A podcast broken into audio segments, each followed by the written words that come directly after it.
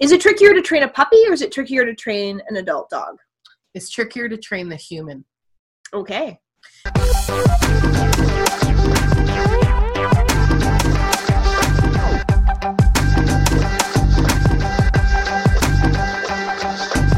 Hey, Sarah Marie Thompson here from Wild and Creative.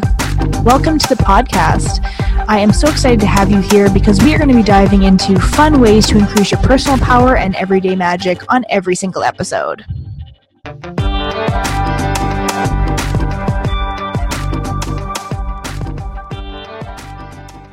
So, if you are an animal lover, dogs especially, you are going to totally love this episode because I have with me Nicole Gabrielle, who is a canine communication specialist, aka the female Cesar Millan with soul. so, welcome, Nikki. I'm really excited to actually be asking you a ton of questions that have to do with your soulful business that you've created out of your love of working with dogs. That's awesome. Thank you for having me. I'm excited to be here. So I'd love you to tell us about your journey, how you got to this point, because most people, I mean, there's a lot of dog lovers out there, obviously, a lot of animal lovers, but not all of them kind of gravitate into training, communication, outdoor adventures, handling, all that kind of stuff, right? So what made you go like the next level? Uh, that's a very interesting question because when I first started out, I had no idea what I was going to do with the dogs. I just know knew I wanted to be with the dogs. So went for it, started applying it at kennels and just kind of to get my foot in the door. And uh, I got a, a job a, a, few years ago uh, at a kennel. I won't say which one, but at a, at a kennel. And they, I essentially started my my education there, so to speak. I learned a lot about how to communicate with dogs and how not to communicate with dogs. And basically, I, have I've gone from there. I've worked in a few kennels. I, I uh, naturally progressed to apprenticing. I learned all about how dogs actually communicate in a pack and communicate with each other. And then from there, went to a very large uh, daycare facility where we average about 100 dogs a day and more so, and was able to apply that knowledge and just uh, take off with it.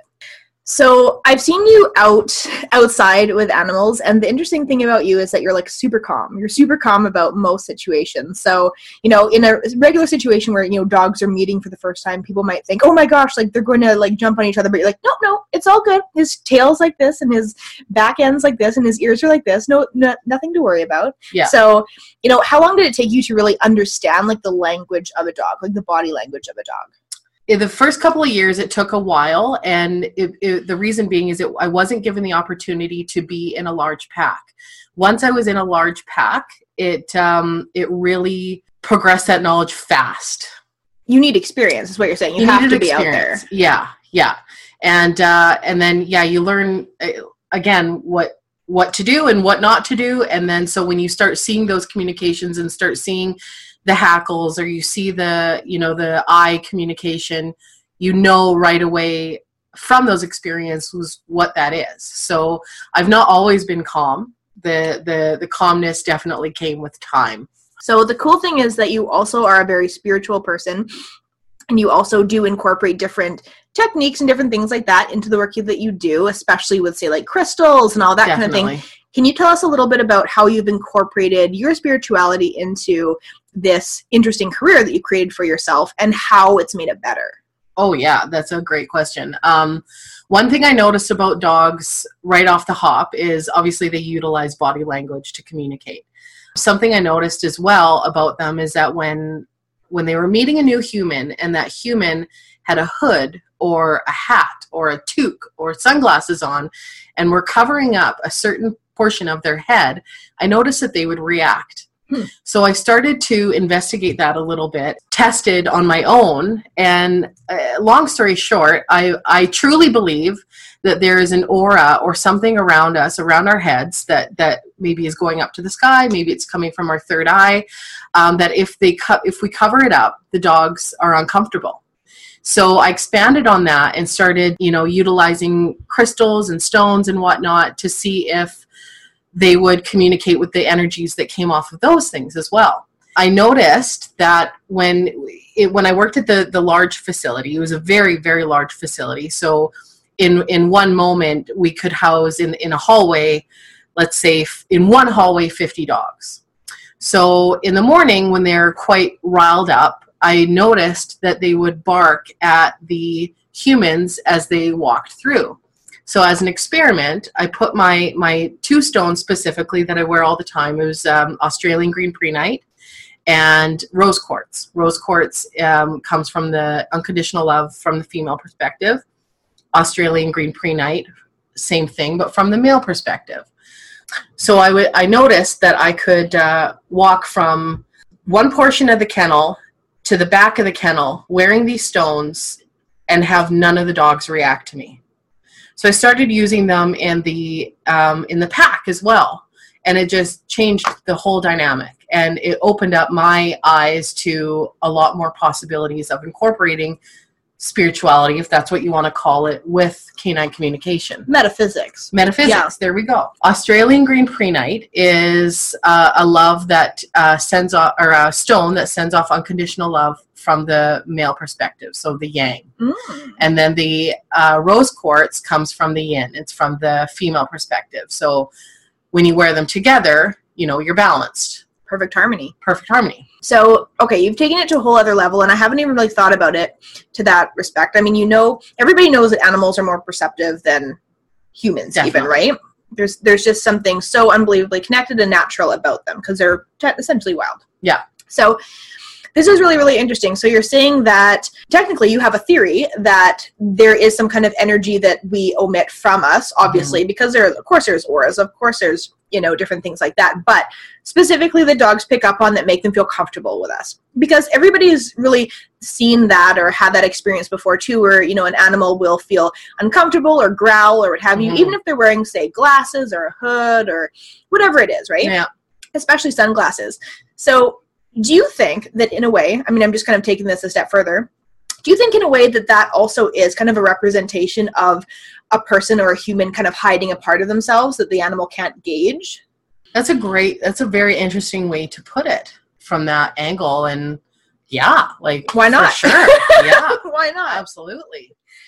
So, tell me a little bit about how you have been able to create a business out of your passion because you're also a super creative person, which which I know. So, how have you been really able to add like the creativity portion to the work that you've been doing? On the on a on a daily basis right now, the I mean the first thing I, I came up with is every single day I get to create my day, which is an absolute blessing and incredible. Create my day and cater to the dogs is every dog is different. Every dog uh, requires different things, different needs, different exercise, different play. So I can get creative with that. I can um, I can book two dogs that I think will get along great and create a play group with them and totally cater to their specific personality. No, that's perfect. I mean, because essentially, like we create every single moment of our life, right? Yeah. So you're really taking your love of animals to the next level, which is like really, really creative, right? And you are also able to, I think, probably even more than you know, every time you experience a day with a different dog or or whatever with a different animal, that you're able to approach it in a whole other way, right? You're using the information that you know and the knowledge that you know with every single animal, right? Which is different Yeah, straight up. It's just different every single time right? So obviously you have created a business in where you are a canine communication specialist. So like i said you're like a female Cesar Millan with soul. There's so much more that you are incorporating into your business because of your spiritual spiritual side of things right? And a lot of people are just black and white with the work that they do right? But you're Mhm. you're adding all shades of color which is really really cool. But what are you wanting to do now? Like how are you wanting to take it to the next level my biggest passion is to teach humans how to communicate with their dog. There's a brick missing in that in that uh, bond that I can I can provide that brick to to to create this incredible bond that you didn't even know that you could have. you're the glue There's a, well there well I, I have the glue and I want to give it to you. okay I have the formula for the glue and I want you to create it yourself. You know, so I want I, I want to teach you how to look at your dog and know exactly what they're saying to you. Know exactly what the whimper is when they need to go outside versus whether they want to cuddle. mm-hmm to show you what dominance behavior looks like rather than hey i just want to interact with you because often there's um there's a, a misconception out there too that we need to dominate our dogs Mhm. and that is completely false right. and that is something that i was taught in a lot of kennels you need to be dominant you need to be this you need to be aggressive. You need to be the leader. Yeah. you need to be the leader and yes you do need to be the leader but you need to be the leader in an aspect of the way a teacher is a leader to a classroom of students so you need to train through inspiration versus and desire yeah versus fear or yes control. yes Right. Which makes total sense. 100% it is not it's not tricky to train either or. It, it's um it's pretty pretty much the same across the board. It's just style. If you know how the dog how dogs uh, communicate you can teach a puppy or you can teach an older dog. It's teaching the human that's the trick. So really the work that you do isn't just canine communication, it's really about you creating that bond with the owner and the dog together. Yes and making making a language for Yeah. them, making a language for the both of them. Okay, that makes total sense, which is really really fascinating and amazing.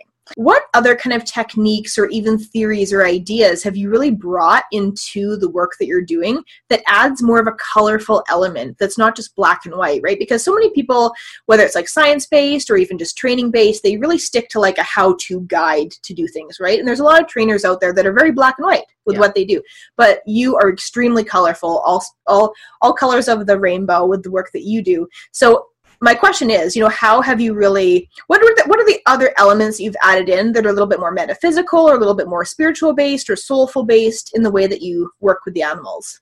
i mean i don't when i when i look at a dog i see i see a sentient being. I don't see a german shepherd. I don't see a, a rottweiler a pit bull. You know what i mean? I see um a sentient being with emotions feelings.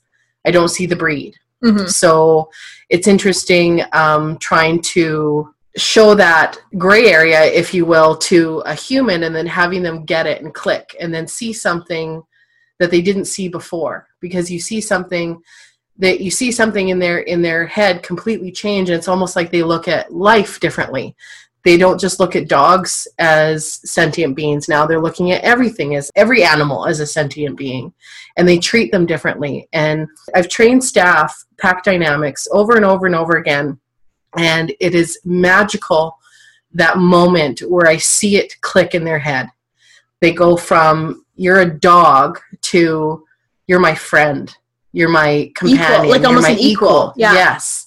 You're just different. You're just hairy. You're an extended you're an extended aspect of who I am, right? Because there also is I'm sure, you know, you've probably read books like this or what have you, but I remember seeing a book and it's like, you know, your dog is an exact mirror of who Yes. you are. Which, you know, in the human to human or human to experiences um, connection, I kind of call that like sacred mirrors. Mhm. right? So it's like you will always have experiences that are mirroring what you're vibrating at or what you're feeling and what have you, right? So again, what a perfect example of a mirror Yeah. is your best friend, like your animal, right? 100% yeah. You you you can even say that the the saying what you think about you bring about. Because if you're always frustrated and you're always angry your dog is always frustrated and and always angry. They they feed off of your emotions and you are constantly teaching them how to be. So if you're always angry and you're always in a hurry and you're always flustered then your dog is always going to be in a state of confusion whereas if you're able to slow down and focus and look at one thing at a time instead of trying to do everything at the same time. Just with training your dog, you're going to see how that's going to affect your whole life positively. I mean, I've had, I've been forced almost in a way to calm down so I can connect with the dogs on a more, uh, let's say, spiritual level. And then I've noticed that that in my personal life has literally made me a better person. So there's like there's almost an element there that i'm i'm excited to bring to people too because i know from my personal experience that communicating with your dog is literally going to make you a better person I've heard that before. Like even from you know people that have had you know different animals that have passed away and different things like that. They have said that you know there's parts of their experience that they've had that have completely changed them as an owner or what have you. Right. So, yeah. so I'm really excited because I want to actually ask you if you have any really fun tips or techniques, different things like that that you can walk through with us that are going to be things that people can like implement into their owner slash animal lives right away this is how this is i mean this is what i think probably goes on and you can correct me if i'm wrong but you know there probably is about i'm going to say 70% of the population that have dogs at home mm-hmm. they're not really properly trained right they just kind of like you know become a part of the family you know sometimes they're you know doing things they're not supposed to be doing they're not properly trained and they just kind of morph into yeah. the role of being in the house right but that's also because the owners don't know how to properly train them. Exactly. When you see an example like that, what do you do? Do you like give do you give tips to people like openly, like when you see them out? Or? No, um, no. When I first got into working with dogs, I did because I felt I felt like it was my place to just help everybody, but not everybody wants to be helped. Right. So what I what I tend to do now is just lead by example. And if I uh, draw up curiosity from a specific human and they start to question, then I'm more than happy to share my knowledge. But yeah, I don't definitely take it upon myself to accost people anymore. If we go to a dog park, guaranteed at least one person is going to be screaming at their dog to come for recall. Right. And I could take it upon myself to say, hey, if you do this, maybe they'll come to you, but it's just not my place anymore. Some people get a little offended at that. So, yeah. in saying that, I mean, that's a great place to start for recall. Recall is a very, very difficult one for a lot of people, and that's because there's no desire. Mm-hmm. One of the biggest tips I can give to anybody that wants to train their dog is to create desire. And what I mean by that is all dogs have a currency. So for us, money, we would do anything for money kind of thing. Well, maybe not everybody, but money is our currency. So dogs have currency too. It we, might be we need money essentially. We need, we, we need, need money. Yeah. yeah. So dogs don't need anything but the basic thing. So they need food, shelter, love, companionship. That's right. what they need. So if you're providing those things, then already you're going to be their number one. They're going to follow you everywhere. You've created a bond by doing that. Now, to take that step further and have them actually be trainable and do things for you do your sit your stay your wait your your recall all those things all your basic things you have to create desire. You have to you have to make it fun for them. You have to want them they have to want to do it. So for recall um, one technique that you can do just very basic to train them 15 foot lead. Just have them at the end of the lead going for a walk. And then when you're ready to practice recall, you call them once. If they don't come, you just start pulling on the lead and bring literally bring them to you give them a treat, give them a big reward, throw them a party. It's awesome. And they start associating positive feelings to them coming to you. Hmm. So you keep doing that, and it's quite literally conditioning. It's like Pavlov's dogs and conditioning to the bell. You are literally just, um, you're imprinting in their brain. So, what about the situations where most people probably have experienced this with their animal, where there's a social situation with dogs, right? And they're the dogs are caught up in the moment, right? And they are you know, whatever they're doing, they're playing or they're running around or they're escaping or what have you, and they're together and they're kind of like not listening to you anymore, right? Is there a way to kind of get over that? By that time, you've missed your opportunity. By that time, if they're if they're in um, let's say the red zone or if they're in a um, prey so, drive and so the red the red zone is when there's like nothing else they're thinking about nothing except one else. thing okay. that's it that's be all end all um, or if they have their prey drive, or if they're really excited to, you know, see your um, grandmother because you just came to visit and she's all, you know, and there's no listening to them. By that time, you've already missed your opportunity. So if you take a step back a few seconds before that or a minute before that, where your gut, your intuition is telling you it's coming, listen. And that's another uh, another thing to incorporate spirituality. Your gut is telling you that your dog is communicating something, but we often ignore it. Right. And then it happens and then it's too late and then you're frustrated and then it just gets worse and worse and worse and worse and worse. So if you actually take a step back, a couple steps back, and then grab on that opportunity where they're, you know, they first saw the grandmother and their ears got all perky and you it's that one second. You have one second to to grab that moment. And if you don't grab that moment, you've lost your opportunity. So what you're saying is definitely do conditioning and training Conditioning before and you're even in those situations, Yes. right? and set up training scenarios. People don't often think of this, but if your dog is um, barking at the doorbell, don't wait to train your dog when you have a guest come over use the doorbell Right. because you don't have the time. You have a guest there. So create a training scenario where you've set aside specifically, you know, half an hour with your spouse or with a friend where they are coming to the door, ringing the doorbell, and you're able to actually correct. The whole point of doing that is to train your dog. So because you brought that up, I want to ask you, why are usually smaller dogs more yappy when it comes to doorbells? Uh, because people let their dogs get away with it. so it really honestly. doesn't matter about No. the size of dog. It has Absolutely nothing not. to do with that. Um, little dogs do, though, I should say, use their voice more than anything because that's what they have. Right. So if you if um, if a little Chihuahua gets cornered, I mean they don't have muscle, they don't have power, so but they do have a screaming ability. So in order, it's a protective thing, you know, so that they they're naturally using their voice a lot more than you know than a larger, let's say a Great Dane or something. You yeah. know, That's such a good point you brought up because I don't think a lot of people really think of it as seeing it like that, right? Yeah. They just oh like little dogs are so yappy sometimes or they're so loud and that kind of thing. But realistically, it's like a baby. Like that's all that they have. yeah, yeah. It's all they have to communicate. Yeah. Um, before we get into your other tips and techniques, I just thought of something and I wanted to ask you about. You know, in the situations where people leave their dogs outside all the time, yes. they basically live outside. Yes. That's it. How detrimental is that to the bond and relationship with the human and the animal? Well, specifically with the bond, that's quite detrimental because dogs are pack animals. They're uh, DNA DNA speaking, they're one percent away from a wolf.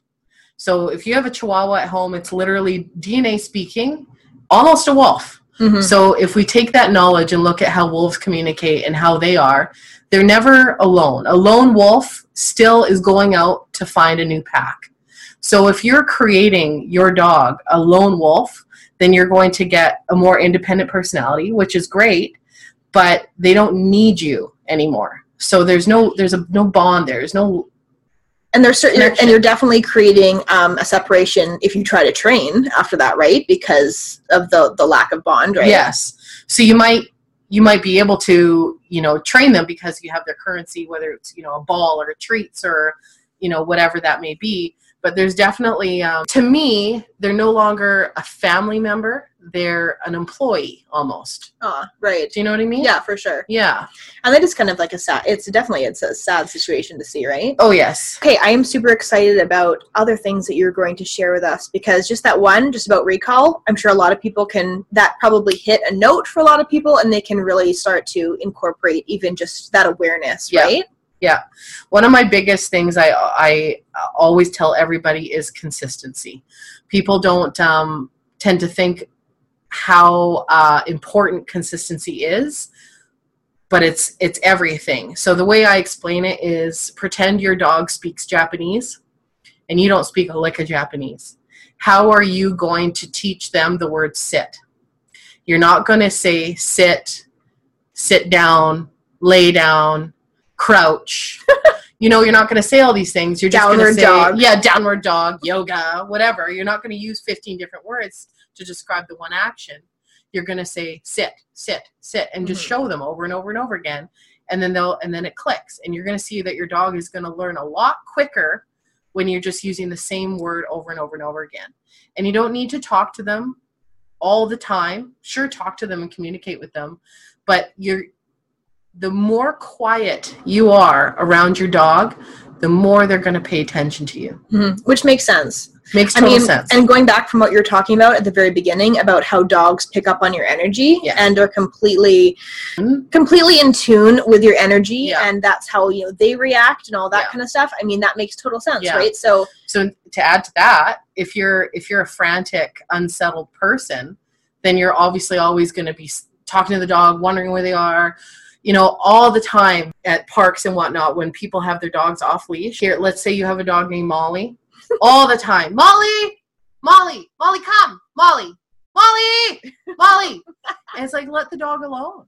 like at some point, you know, if somebody is just saying, Nicole, Nicole, I'm gonna tune you out because I've, I, you So know, true. You know what I mean? So dogs do that. They're gonna tune you out. which is so funny because I can think of a few different um, dog owners that are always slightly frantic and Yes. on edge and a little bit, well, what should we even call it? Just Unnerved almost. Like, unnerved, yeah. yeah. And they're and they're just their day to day life. That's Yeah. just how they are, and their dogs are a perfect mirror of Yeah. who they are. Yeah very interesting. Hey? Yeah, so Yeah. interesting. now I know that cats aren't your specialty. Yeah. Definitely not. But what do you really think is the difference between cats and dogs when it comes to that that bond? dogs learned from from wolves back in um, caveman days thousands of years ago that there's a, a synergy between a human and the dog you can each provide the other what they need cats however i don't Don't know. care. i yeah yeah i don't know I mean, some people have like such a deep relationship with their cats, Yeah. right? Like, and cats, some cats do um, have traits like dogs a Yeah, little bit, right? But yeah, there definitely is a whole other mindset. It's a whole other Oh, mindset. yeah. And i feel like they're more spiritual than than dogs are i feel like there's almost um yeah there's something deeper there i feel like with cats than there are with dogs It's next level. It's definitely next level. It's it's less basic than Yeah. dogs. Yeah. Yeah, for sure. Yeah, yeah. For sure. One of the biggest things that um, that is eh, very important actually for everybody, no matter what dog you have, is diet. Um, just like with us, if we are unhealthy, then our brain is unhealthy as well. Dogs, and I mean, you could do your own research, but dogs require meat. So they're they're a carnivore, and their their gums require it, their teeth require it, their organs require it. They require raw meat. Their stomachs are uh, at an acidity of one. They're one percent. So they're made they're made to break down bone, cartilage, meat, bacteria, all of that. Whereas you know we sit at what is a seven point six or something, right? Our, our pH. So they're they're meant to break those things down. When you start feeding your dog raw or just a very or, oh God, no please don't. Uh, but a good diet you see a, a- a switch in their personality and their mental health and they're more aware uh, you know intelligent breeds are, are are able to hone in their skills more. It's it's incredible. I've seen total turnarounds in in unhealthy dogs to a healthy dog and how they respond to their human. So diet is a big one Well, I mean, that's exactly the same as humans, right? I mean, if you are really wanting to up your intuition and be on point Yes. with your feelings and decisions you're making, all that, and all you're eating is McDonald's, I'm Right. going to probably say that you're not going Yeah. to be operating at your fullest potential. Yeah. And it's funny you say McDonald's because that's how I compare most kibble. Like it, if you're buying your kibble at, at Walmart, you're buying McDonald's for your dog. I don't care what you're buying, quite honestly. If you're buying your, your kibble at Walmart, you're getting McDonald's, Mhm. Wendy's, whatever. Healthy dog food can be a little bit costly, Yes. right? Especially when you switch over, you're like, holy, like, wow, there's Definitely. definitely a, Yeah. a price difference here. But what could people do that maybe don't have a lot of money, right? Yeah. But they love their animals so Yes. much. So, like, what can they do? So what I do, um, I hit the grocery stores. I always uh, get human grade food, and I I make it myself. So turkey necks, chicken gizzards, uh, livers, organs, all those things are discard. So they they sell them dirt cheap. You know, small packages for two dollars and ten cents. You Right. know what I mean? Or make a good relationship with your a butcher, butcher, yeah, right? absolutely yeah so you can create your own meals now in saying that i would do a little research on how much organ they need how much bone they need because there are percentages in that. Having a, uh, a reputable um, dog food provider is huge too. It doesn't always need to be raw. But incorporating let's say you only do three raw meals a week that's still going to be great for their teeth. They're going to you're going to notice whiter teeth less plaque less yellowing. If your dog is on the older side um, they need more oils. They need more calcium you know for their bones and whatnot you you'll see a total switch around. If you have a, a breed with um, bad hips like a german shepherd or a mastiff or a great dane and you start giving them more glucosamine and fish oils you're they're you're going to see them literally brighten up. It's incredible. That's just the thing, right? It's I think that everybody just thinks healthy, they automatically think expensive, Yeah. right? And that's just with human diets as well. They think Yeah. organic, super expensive. But that's not the case. It's really about you becoming knowledgeable Yeah. about what you're eating, what you're, you're exactly be creative about the meals that you're creating for your animals. And yeah, you know, I'm going to say that probably creating your animal a raw diet, you know, or raw meals a few times a week, yeah, it does take a little bit more time. The question I have for you is, and this might be a misconception that I have taken on, but I thought that you can't really go from raw to kibble, raw to kibble. Like what what about that? No, you can. Uh, the best thing is to not feed them together. So let's say, like taking their bowl, putting a half a cup of kibble, and then a raw patty. Don't do that. And the the only reason being is um, the kibble and the raw uh, digest at different times. Okay. So you can you could absolutely do kibble for breakfast and then raw for dinner. One hundred percent, you could absolutely do that. So that that alone um, helps people out and saves them a bit of money too, right? Big so time. you're still giving your dog a better diet than they would be getting with just kibble, Yeah. right? One thing to add to that too, if you don't want to go right to raw, is just start giving your dog raw soup bones, marrow bones that they cut with a like a saw or whatever, Right. Okay. and freeze them and just keep them in your freezer. And you can start off like that, and that'll clean their teeth as well. Okay. So the plaque and all that stuff that Yeah. literally is gets built up around your dog's teeth is just from shitty food. Crappy food, yeah, and yeah, and just not having the opportunity to clean them because if you think uh, again what wolves would do in, in their den after a meal is they're going to be chewing on the bones so that cleans their teeth it gets all the gunk out What else have you got for us? Pay attention and slow down.